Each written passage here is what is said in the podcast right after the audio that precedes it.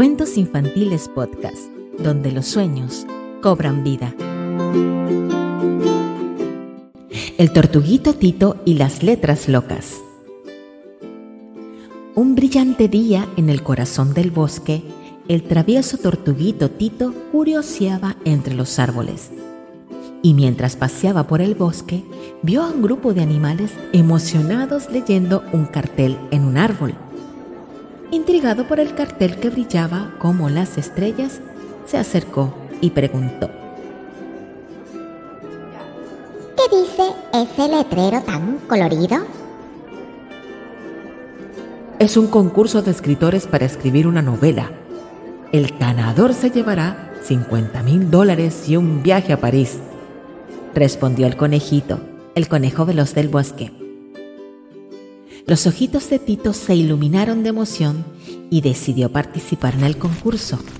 Corrió tan rápido como pudo a su hogar y tomó la pequeña máquina de escribir de su mamá. Pero cuando intentó escribir, sus patitas se enredaron en las teclas y sus ojitos se llenaron de confusión y exclamó, ¡Ay! No entiendo nada. ¿Qué pasa? No sé qué dice. No sé escribir. Fue entonces cuando recordó que no sabía leer ni escribir. Su sueño de participar en el concurso se desvaneció. Con el corazón apesadumbrado, Tito comprendió la importancia de aprender a leer y escribir. Entonces, decidió embarcarse en una mágica aventura de aprendizaje. Con la ayuda de sus amigos, los libros y los lápices de colores, Tito finalmente pudo leer y escribir.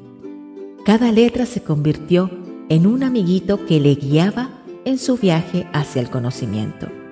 Y estaba tan emocionado que decidió escribir un cuento para todos los niños y las niñas del mundo.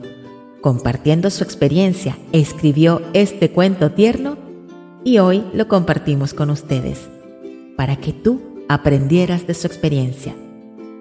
Con risas y alegrías, Tito alentó a los pequeños a descubrir la magia de las letras y las palabras. Porque en cada libro hay un mundo que explorar y cada palabra un amigo por conocer.